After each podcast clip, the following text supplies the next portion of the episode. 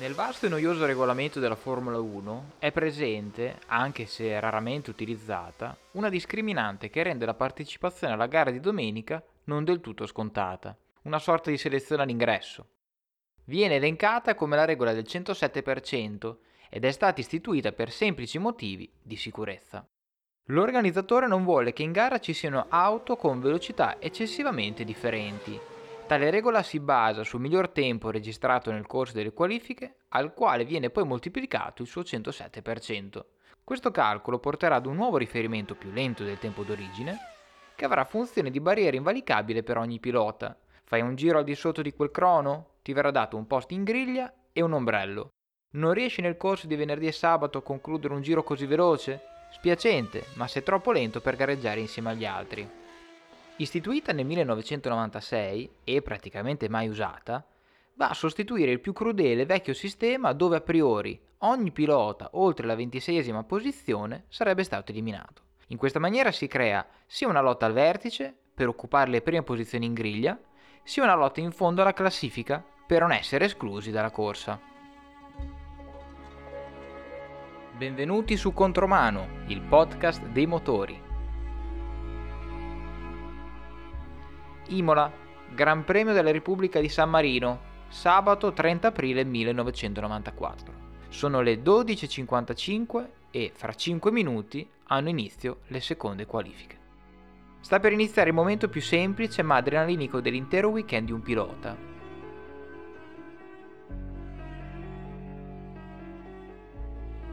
Non gli viene richiesto il lavoro di messa a punto, quello si fa il venerdì, e non deve preoccuparsi di preservare la vettura, quello è il compito di domenica. In questa sessione ha davanti a sé quattro tentativi per tirare fuori il meglio dalla macchina e da se stesso. Tutto quindi viene portato all'estremo. Alla monoposto vengono montati pneumatici con un range di utilizzo allucinante. Un giro per scaldarli, uno o due giri per fare il tempo, stop. Al pilota si richiede un livello di attenzione assoluto, che lo porta a un profondo stato di trance. Tra lui e il muretto, le poche parole dette, alcune delle quali prese dal gergo bellico, vengono ulteriormente contingentate. Box, box, box, Sta per iniziare la battaglia. È una battaglia questa combattuta contro l'avversario più subdolo di tutti, invisibile per natura e vero protagonista di giornata. È il tempo che inesorabilmente passa e alimenta una continua emorragia di secondi alla quale il pilota deve mettere una fine il prima possibile deve compiere un giro usando meno secondi degli avversari.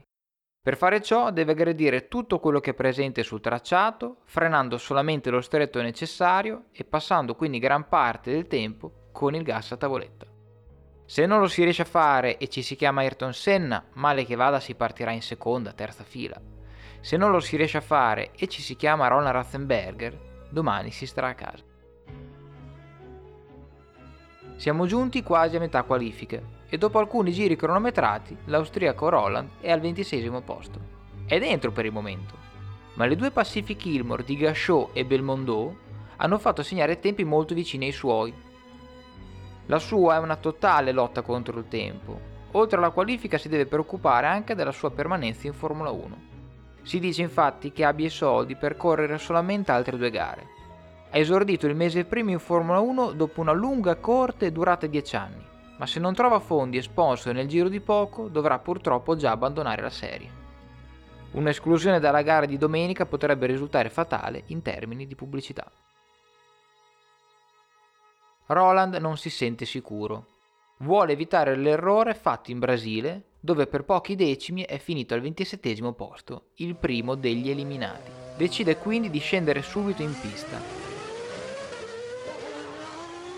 Durante il primo tentativo fa un errore alla rivazza, arriva lungo e pizzica leggermente l'ala anteriore contro il cordolo. Il giro è da abortire. La monoposto non ha subito danni e per mantenere la concentrazione ai pneumatici in temperatura decide di non fermarsi ai box che si presentano davanti a lui.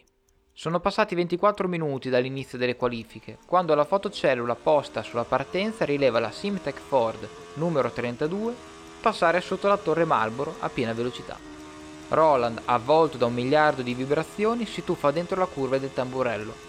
È una mezza curva sinistra orsa, ma se non vuole perdere contatto da quell'avversario invisibile, deve tenere la farfalla del gas completamente aperta. La velocità sale ad oltre 310 km/h, ma il carico aerodinamico tiene ancorati a terra pilota e veicolo. La prossima è la Villeneuve, curva che manca a dirlo, la si deve affrontare come se neanche esistesse.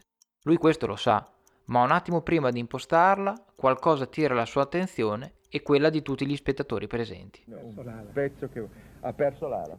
Quell'alettone considerato intatto vola via come un foglio di carta, rendendo la macchina priva di controllo e trasformando quella monoposto in un proiettile, sparato a 320 km/h contro il muro. cui è uscito è il punto più veloce del circuito, che è la staccata della Tosa. È stata l'ultima volta che quell'infrarosso montato sul rettifilo centrale ha visto sfrecciare l'austriaco, che nel tentativo di compiere il suo giro più veloce di sempre lo ha trasformato in un giro senza fine, lasciando scorrere le lancette del cronometro all'infinito.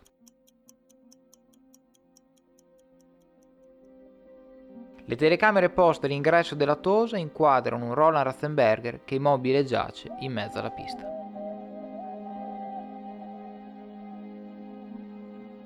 Il casco ciondolante, completamente dinocolato, dà l'idea che all'interno del veicolo ci sia un corpo ormai abbandonato tra le macerie. I soccorritori subito sul posto non sanno da dove cominciare. Il pilota ha subito una frattura alla base del cranio, una compressione toracica e una rescissione della aorta. Viene effettuato un disperato massaggio cardiaco e l'elisoccorso è pronto a partire verso Bologna. Non ci sono informazioni e quando queste vengono richieste non possono essere ancora divulgate. ieri, allora per sapere. Eh, niente, Si prende tempo e si cerca di non voler dire quello che tutti purtroppo sospettano. È uscito lì, sicuramente ha preso una bella decelerazione. La direzione gara intanto decide di non sospendere qualifiche. Mancano 20 minuti al loro termine e una volta ripulita la pista dai detriti si ripartirà. I cronometri non si fermano e nemmeno le vetture. Le qualifiche vengono terminate nel caos più totale. Da Bologna non arrivano notizie ufficiali, ma molti piloti sono profondamente scossi, con alcuni dei quali che hanno semplicemente voglia di tornare a casa. Nel marasma generale la federazione porta avanti la burocrazia e a fine qualifica vengono esposti due comunicati nel giro di pochi minuti. Il primo riguarda i risultati delle qualifiche, che seppur marginali come prassi sono obbligatori da dichiarare. La lista dei partenti vede in cima a tutti Ayrton Senna, davanti a Schumacher e Berger. Scorrendo via via i nomi dei qualificati si arriva a colui che chiude quella lista. L'ultimo dei primi e non il primo degli ultimi. Ecco, il ventisesimo pilota qualificato è quel Roland Ratzenberger che grazie a un destino beffardo sarà il protagonista del secondo comunicato che da lì a poco verrà esposto. È arrivata purtroppo la notizia che nessuno voleva sentire.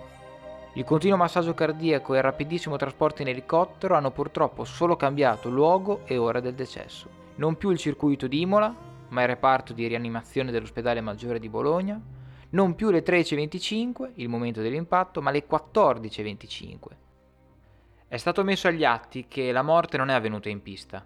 Il circuito non viene quindi messo sotto sequestro e lo spettacolo può e deve andare avanti.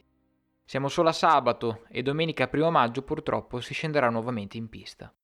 L'austriaco non ci sarà, ma un pilota, all'oscuro da spettatori e giornalisti, ha appena deciso di portarsi con sé qualcosa di Roland durante la corsa. Una bandiera austriaca, in caso di vittoria, verrà sventolata e mostrata a tutti per intero giro d'onore. Verrà vista dal mondo intero, ma non perché sventolata, bensì perché ritrovata a bordo della monoposto che domenica uscirà di pista dal tamburello. La Williams numero 2, appartenente ad Ayrton Senna.